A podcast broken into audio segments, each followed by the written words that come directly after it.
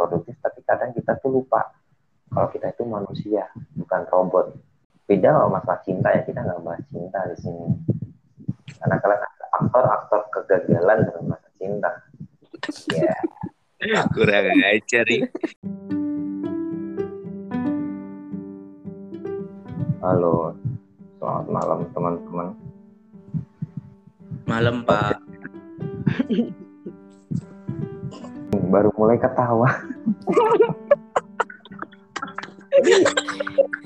Kayak dosen. Oke, halo teman-teman. Halo. Kali ini di podcast Kata Ami beda banget sesi kali ini. Yaitu Ami sekarang menjadi bukan menjadi peran utama di tapi Ami hanya menjadi peran pembantu menyediakan ruangan kantor. enggak enggak.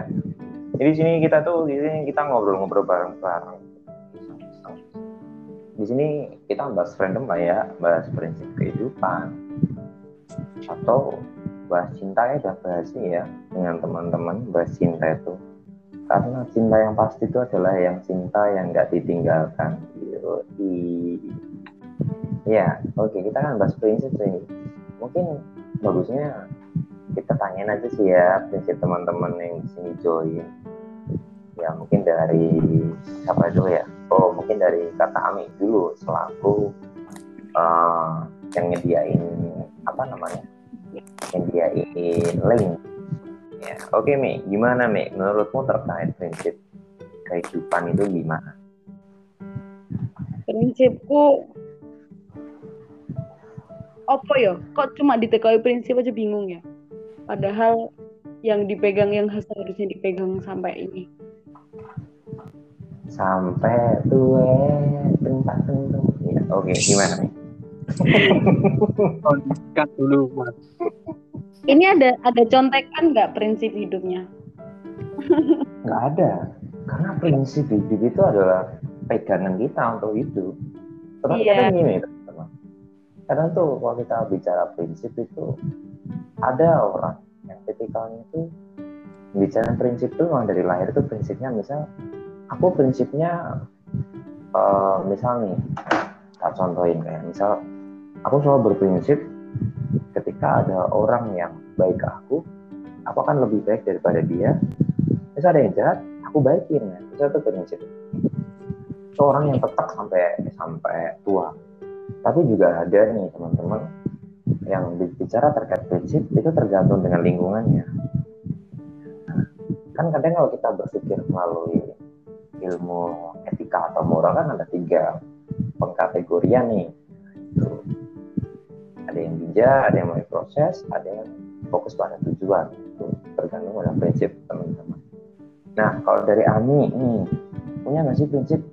Kalau kamu nggak punya, terus kamu ngapain hidup nih? Prinsip uh, tapi kalau kalau aku mau bilang dulu moto dari ini dulu ya kayak moto hidup moto moto hidup aku. Micin. itu aku apa? Enggak enggak. Moto hidup kamu micin. Kan moto kan micin. Kalau mas ah kalau dari dulu nggak tahu ya kalau menuliskan uh, la yukalifullahu nafsan illa usaha itu kayak dari dulu selalu aku kayak pegang gitu kayak apa pun yang terjadi apa di kehidupan kamu itu tuh uh, pasti tuh kayak sesuai gitu loh sama porsi kamu. Kadang kan kita ngerasa ya masalah kita tuh terlalu berat kayak gitu. Pasti tuh bisa ngelalui, bisa dilampaui kayak gitu loh. Jadi kayak pokoknya apa pun yang kita hadapi kalau misalnya itu dikasih ke kita berarti itu emang yang harus kita lakukan dan harus kita selesaikan kayak gitu. Itu sih. Oke. Apa tadi? Barangkali di sini ada orang non muslim nggak tahu artinya. Oke. Ya ini sih simpelnya uh, semua masalah yang datang ke kehidupan kita itu nggak nggak bakal nggak bisa kita selesaikan gitu. Karena apa pun yang datang ke kita itu pasti ada ada maknanya gitu loh di baliknya itu gitu. Entah itu apa pun itu seberat apa pun itu pasti kita tuh bisa menyelesaikan kayak gitu. Jadi kalau misalnya itu memang hadir di kehidupan kamu emang itu buat kamu gitu nggak mungkin salah salah alamat kayak gitu. Hmm, Oke, prinsip yang sangat menarik teman-teman dari Ami ya. Kalau kalau dari Pandu, Pandu prinsipnya Pandu? Punya prinsip nggak kira-kira kamu itu hidup?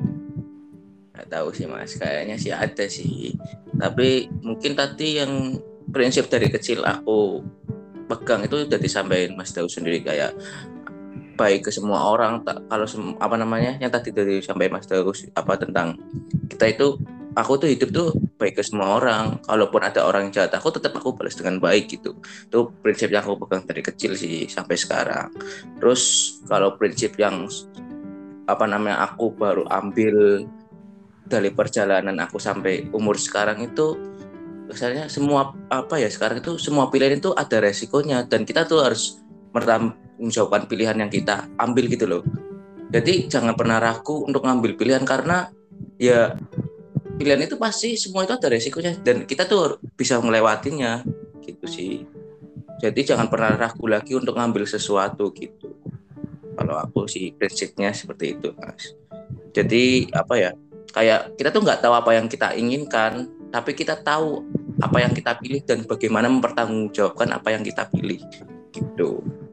Anjay, kalimat puitis banget ya. Oke, nanti kita bedah satu-satu ya. Kalau ini Ica Ica apa Ica? Hmm, apa ya? Prinsip aku simple sih, pastinya ngebahagiain lingkungan sekitar karena apa? Kita eh aku juga bisa bahagia kalau lingkungan sekitar aku bahagia gitu. spread love and happiness Wih, banget nggak sih? Walaupun kamu nggak bahagia tapi tetap bahagia ini.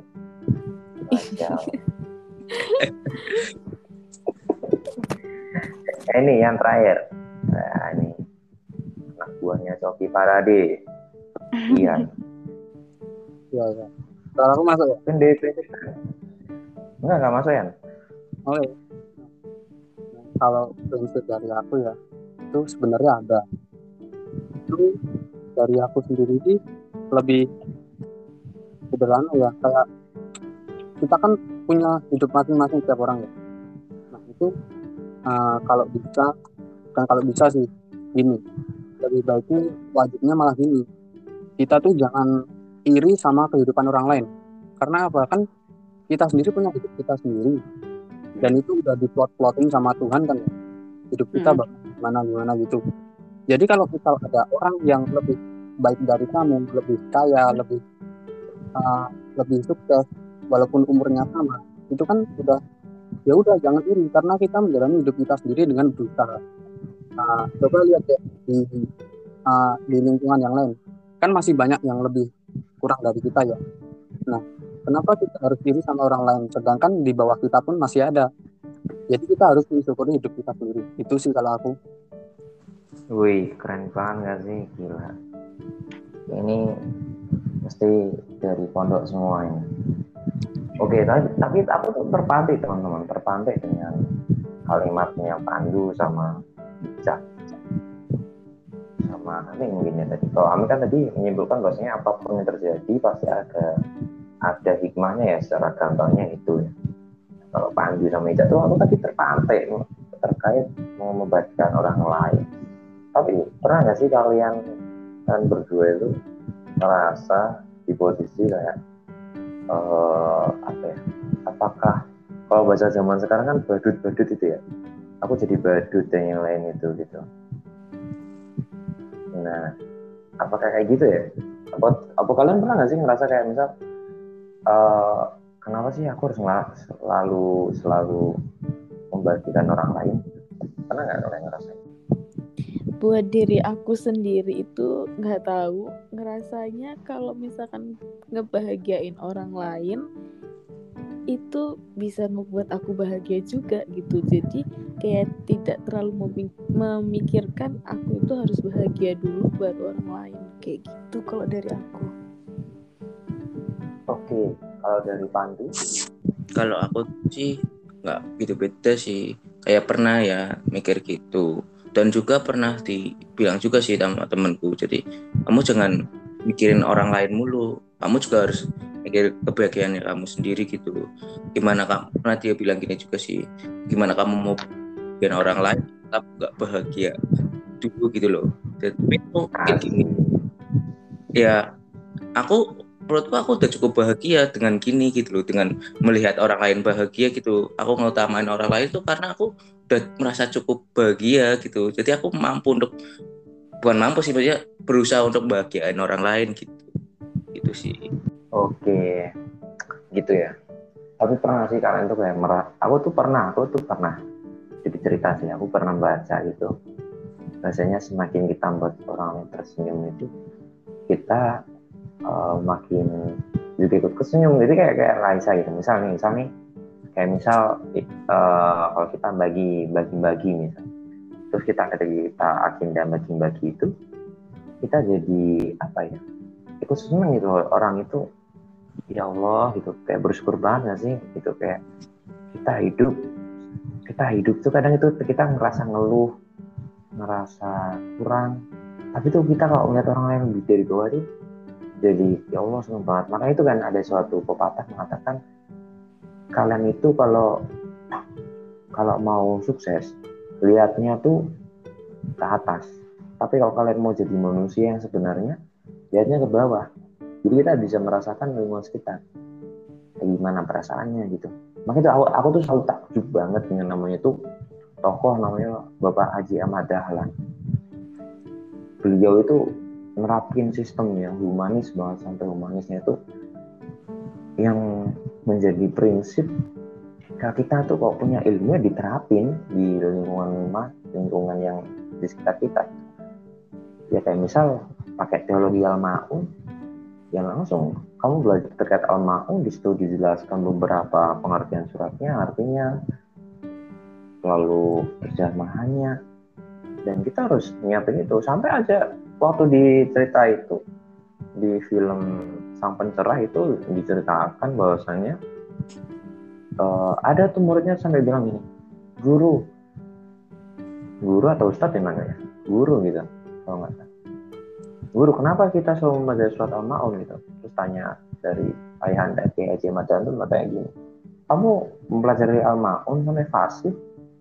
Kalau nggak salah nih ya tapi nanti bisa dikoreksi. Kamu belajar al-maun apakah kamu di sekitar kamu sudah tidak ada orang miskin tidak ada anak yatim piatu yang terlantar atau yang lainnya ya kadang itu aku takjubnya sampai situ dan itu kita sebagai proses menjadi manusia yang sebenarnya kadang kita harus belajar dari aspek kehidupan yang lebih untuk kita hidup di situ. Jadi kita menyalakan lilin-lilin yang lain ya. Kultum, Aku terhipnotis oleh kata-katamu, Mas.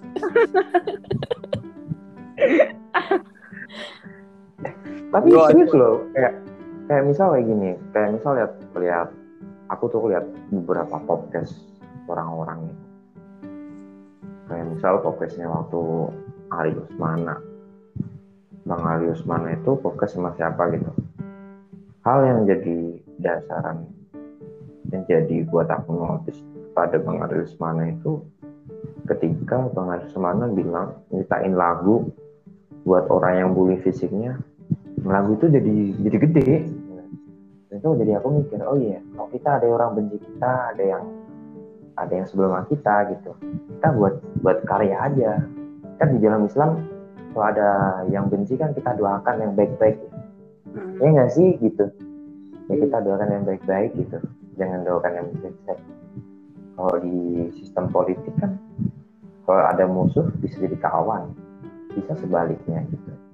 Makanya waktu itu aku tuh uh, apa aku tuh sampai sekarang itu kagum dengan uh, ada kutipan dari Sayyidina Ali itu mengatakan jangan ceritakan terkait kelebihanmu kepada kepada apa musuhmu atau pembencimu karena dia nggak akan memikirkan itu. Iya, iya. tapi jangan tapi kalau kita ceritakan kepada orang yang mencintai kita ya bodoh amat gitu. Iya. cara gampangnya gitu. Tapi itu relate banget dengan kehidupan kita.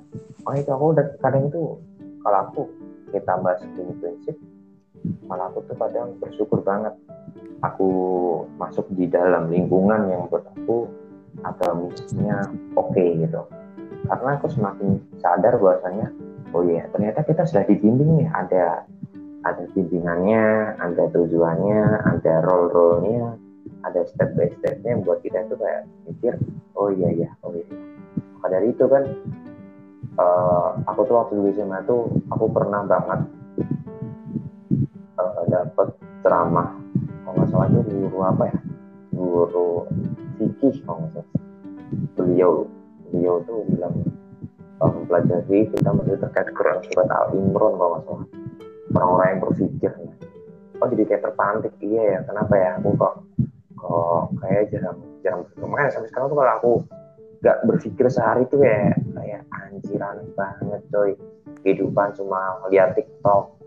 Ada cewek goyang kanan goyang kiri. Di YouTube kita ngegame dengan kayak sih. Teman-teman pernah ngerasain nggak sih kayak gitu?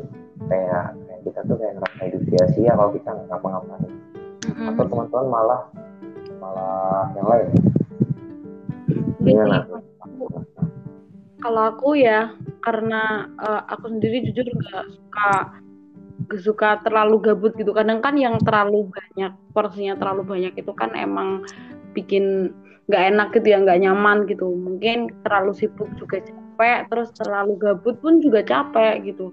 Dan kalau misalnya teman-teman udah sering gerak, udah sering melakukan sesuatu hal gitu, terus tiba-tiba harus diem, itu emang kerasanya kayak gitu. Kerasanya kayak, hah, kok nggak ngapa-ngapain sih? Kok cuma gini-gini terus sih gitu. Dan itu tuh malah capek, lebih capek daripada melakukan sesuatu gitu. Karena emang kebiasaannya emang gerak terus, kebiasaannya emang melakukan sesuatu, berpikir kayak gitu-gitu loh.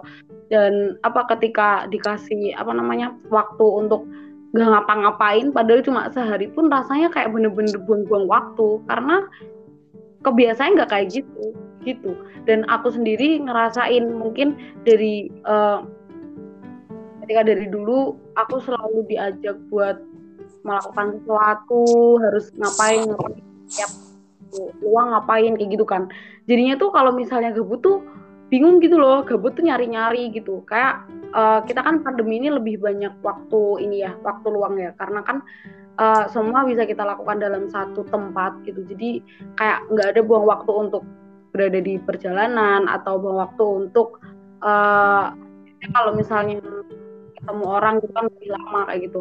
Nah itu ini ya udah cari-cari terus cari-cari kayak lain. Kayak mungkin kemarin mulai mulai suka nonton terus ngerajut abis itu eh, apa namanya baca buku gitu. Karena baca buku tuh jujur ya lebih apa mungkin sedikit sedikit demi sedikit hilang gitu.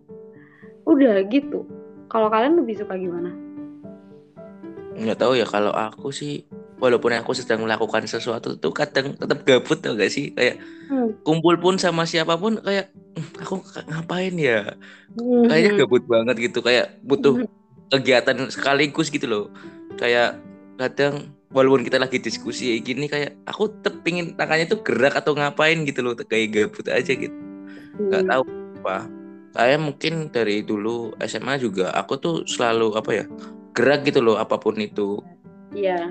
Ambil semua gitu kegiatan apa aku ambil ambil gitu. Terus setelah es kuliah memutuskan untuk satu tahun untuk vakum nggak ngapa-ngapain itu rasanya kayak gabut banget gitu. Terus akhirnya nyoba ikut organisasi lagi terus ya mulai isilah kegiatan. Gitu-gitu sih. Cum- cuma ya kayak pas tapi kebagiannya kan pas online gini jadi ya ag- masih agak gabut walaupun padat tapi rasanya masih ada satu tempat tuh untuk eh, gabut gitu loh padahal kita lagi sedang gabut eh sedang gabut sedang sibuk gitu gitu Hmm. sih kalau online itu Kalau dari aku sih sama sih kayak Pandu kurang lebihnya. Karena aku suka melakukan hal sesuatu yang akunya itu gerak. Mm. eh, ka- nggak suka tuh. Iya pun nih seharian dari pagi sampai malam. Kuliah rapat kuliah rapat kayak gitu. Cuman di rumah doang itu tuh kayak bu, eh, bes- eh, gimana ya? Bosan jenuh sebenarnya. Iya Ya iya. bosan jenuh nggak ngapa-ngapain. Cuman duduk natap layar kayak gitu.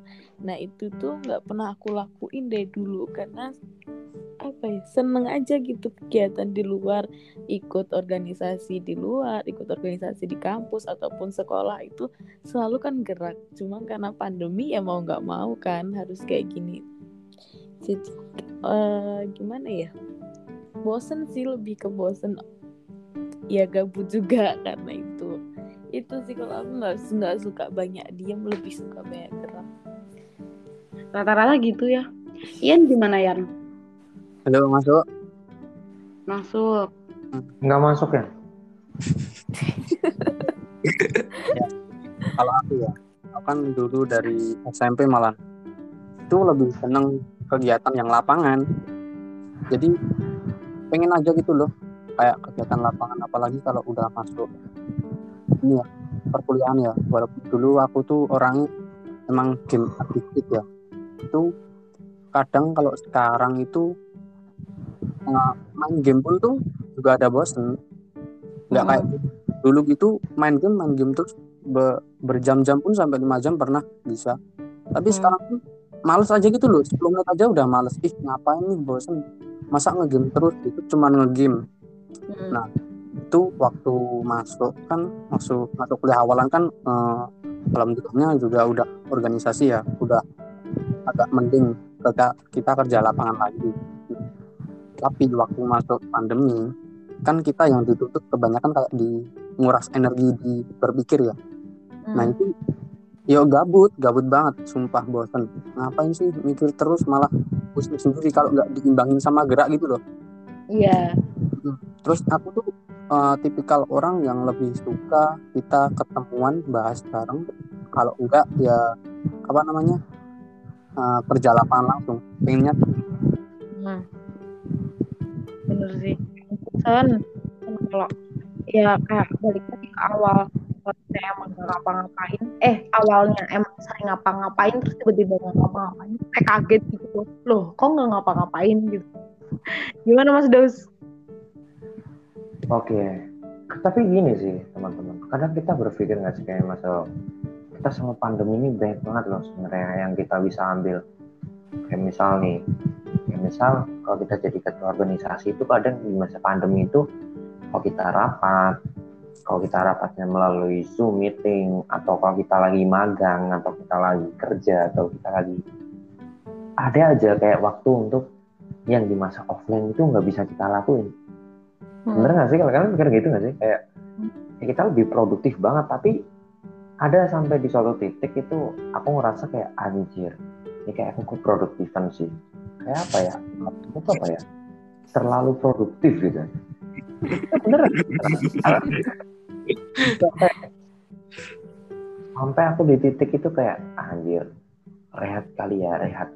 Terus itu tuh kemarin tuh aku dengerin lagunya Aji Kun Kunto Aji itu gila ini ini persis banget kayak kayak di album yang rehat.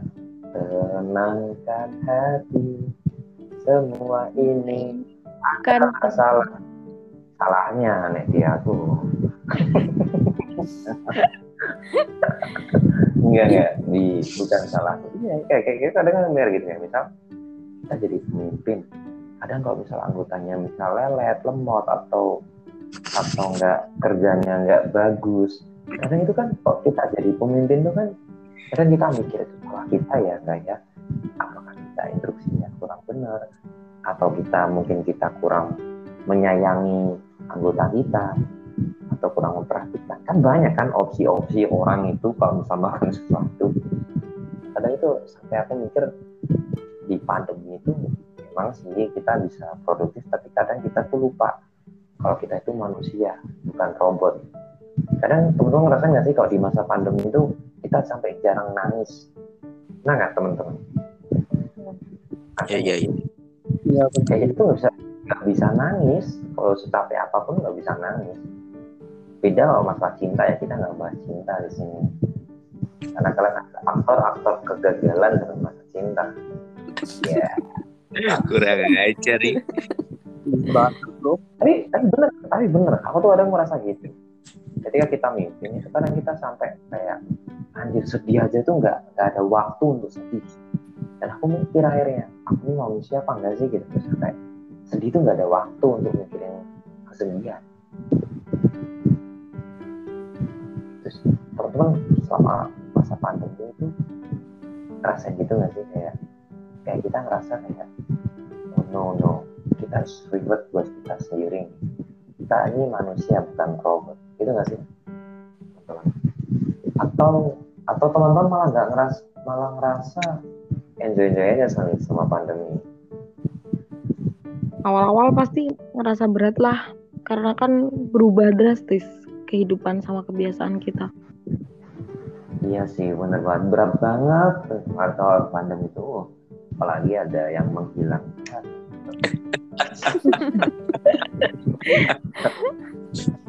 berat banget.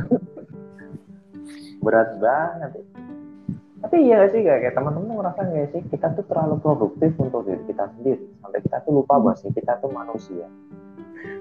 Iya sih. Kayak memforsir diri sendiri. Iya kan benar kan? Kayak kita ini podcast malam-malam anjir setengah satu podcast ngapain coy? Iya iya. Apa enggak Iya. karena gini ya? Eh, apa namanya? Karena kita tuh ngerasa luang karena online gitu loh. Apa itu bisa dikerjain di rumah gitu? Kayak luang jadi kita ngasih kesibukan yang tanpa kita sadari itu malah buat kita sibuk banget sampai nggak ada istirahat gitu loh. Hmm. iya Dan- benar maka bebannya kita. Bener kadang itu bener kayak gitu. Kayak misal kayak apa ya? Kalau menurut perspektif teman-teman sih kalau aku perspektifnya gitu sih. Di awal masa pandemi itu wah berat banget gila sampai ada tragedi macam-macam di masa pandemi itu. So itu berat banget. Pasti ya setiap orang namanya mengalami transisi itu. Kan transisi juga.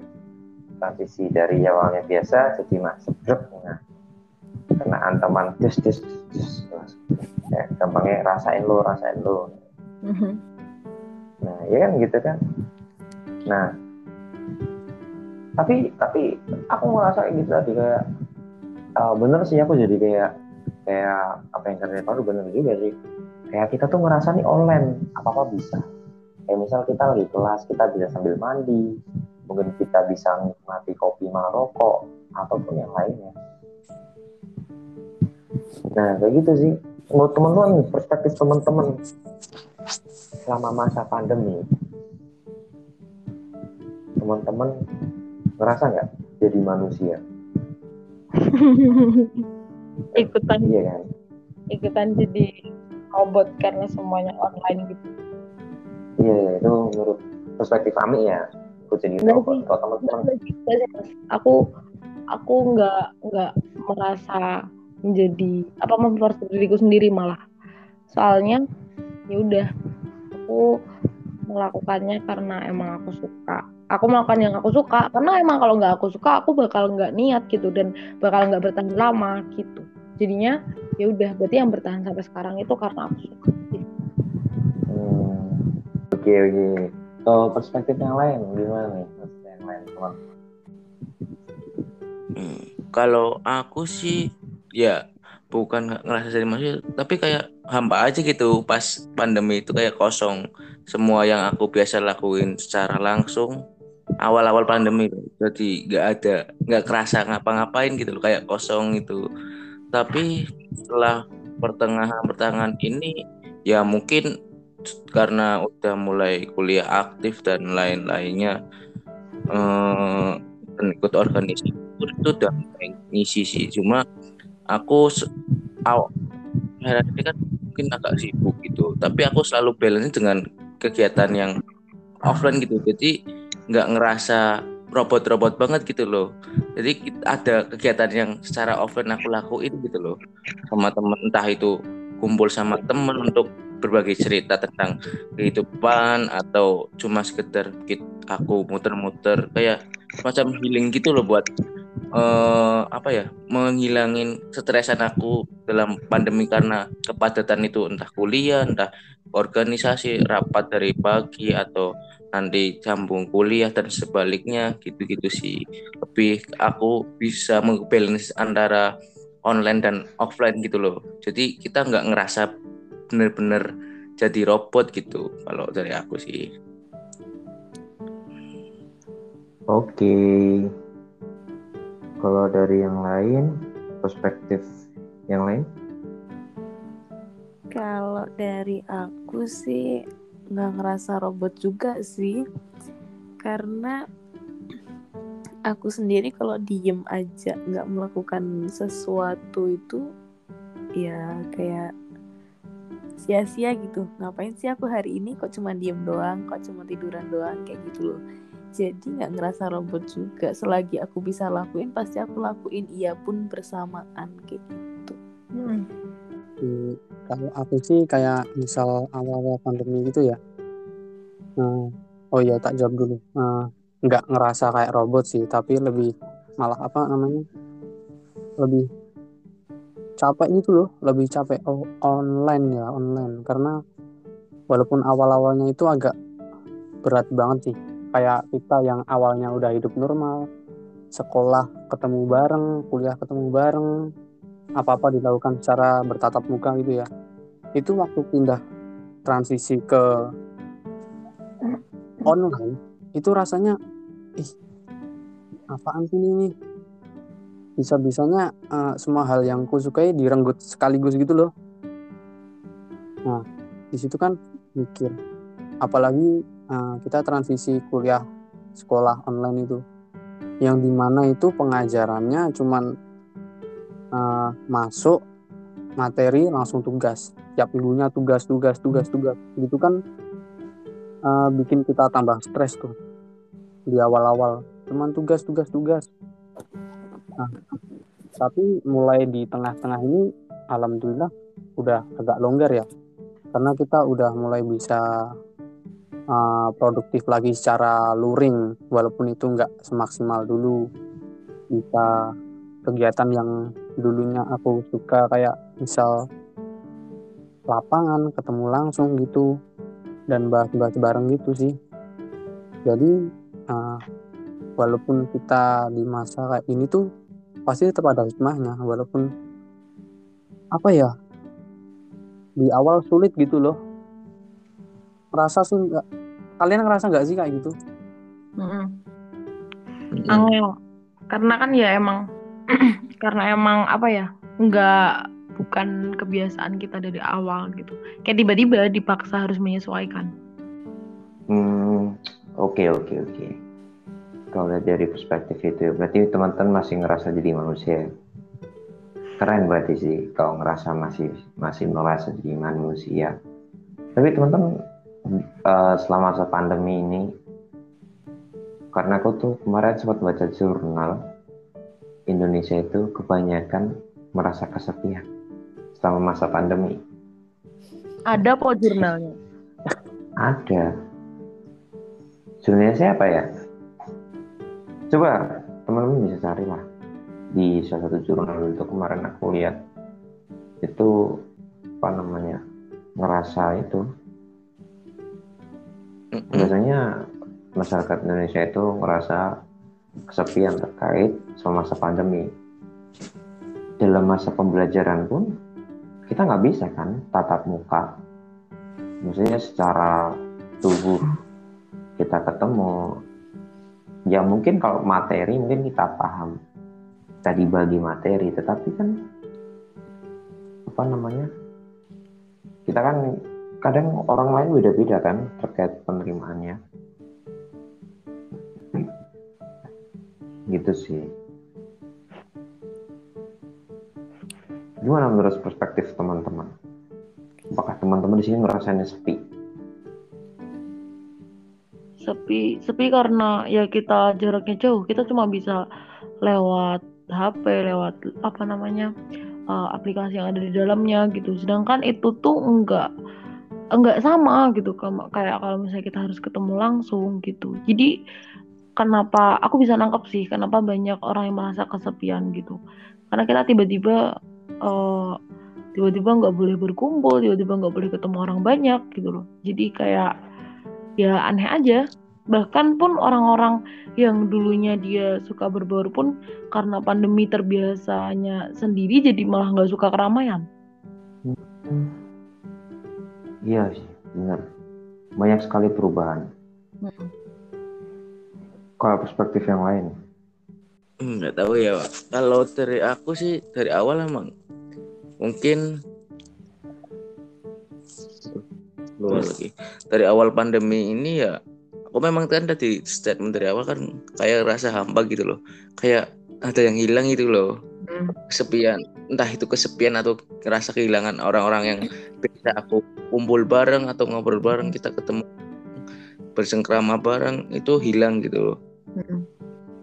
itu mungkin sih sampai sekarang pun masih kadang ngerasa gitu walaupun ada kita bisa ngobrol seperti ini atau entah itu di lewat Gmail atau apa platform lainnya tapi tetap ngerasa aja seperti kayak tadi kata Ami itu buat kita secara online kayak gini tetap ada nggak ada raga yang kita bisa apa ya lihat kita bisa lain-lainnya itu nggak ada yeah. itu tetap, tetap aja rasa butuh orang yang ada di samping kita gitu loh. Hmm. untuk main gitu sih.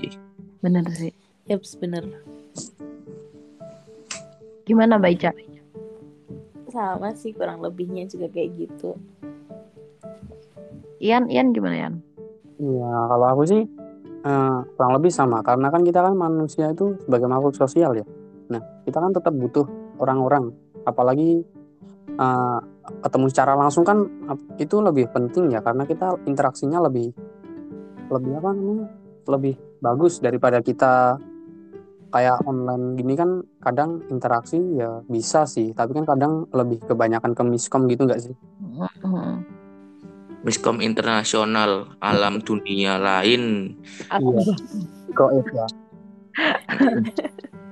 tul tul tul Oke, aku ambil alih dari tadi yang udah dibuka sama kata kata Daus nih.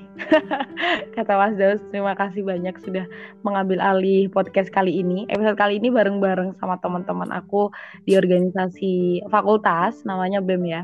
Nah, ini uh, udah sharing banyak dari awal dari A sampai Z kayaknya ada cuma nanti beberapa akan aku uh, sisihkan lagi kayaknya perlu ada yang dikat nih dari episode kali ini banyak banget yang perlu dikat Oke, okay, makasih ya Pandu, terima kasih Mbak Ica dan Ian yang sudah berkunjung di podcast kali ini. Terima kasih Mas Daus juga. Semoga uh, semoga kayak apa ya random talknya bisa sampai lah ke teman-teman apa yang perlu diambil hikmahnya. Udah nyiapin closing statement belum? Belum lah orang. Belum lah. Nggak ada skrip, nggak ada apa. betul betul. Udah pesan terakhir. Ngawur loh. Di episode kali ini. Ya tadi kayak prinsip hidup. Mm -hmm. Ya kayak kita tuh nggak kita itu nggak tahu apa yang benar-benar kita inginkan tapi kita tahu apa yang kita pilih dan kita tahu hal yang kita pilih harus dipertanggungjawabkan gitu sih. Jadi jangan menyesali apa yang sudah kita pilih karena yang kita pilih itu udah tanggung jawab kita pribadi gitu loh. Jangan pernah men, uh, gitu sih intinya sih.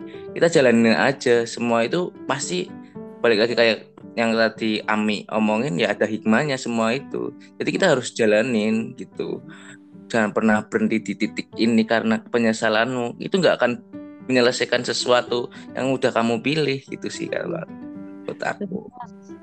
Kalian dari yang lain? Mbak Ica dulu itu ada nggak? Hmm? Mbak Ica dulu ada nggak? Enggak, duluan aja duluan. Oke, kalau dari aku sih kayak prinsip hidupku tadi sih, nah, kita tuh hidup sebagai manusia jangan iri sama kehidupan orang lain. Karena kan kita udah plot udah diplotin sendiri-sendiri gitu loh kehidupan kita. Tinggal kita berusaha berjuang uh, menghadapi itu semua. Jadi uh, tetap ada di ada yang di atas dan ada yang di bawah. Kita nggak boleh iri yang di nggak boleh iri sama yang di atas. Dan kita harus bersyukur karena masih ada yang di bawah kita. Gitu loh. Iya. Oke, uh, aku langsung tutup aja. Makasih buat teman-teman semuanya yang udah denger sampai akhir. Kan keren sih kalau dengerin sampai akhir. Dan teman-teman yang udah mengisi podcast kali ini. Uh, terima kasih dari aku dan teman-teman. Sekian, dadah. Dadah.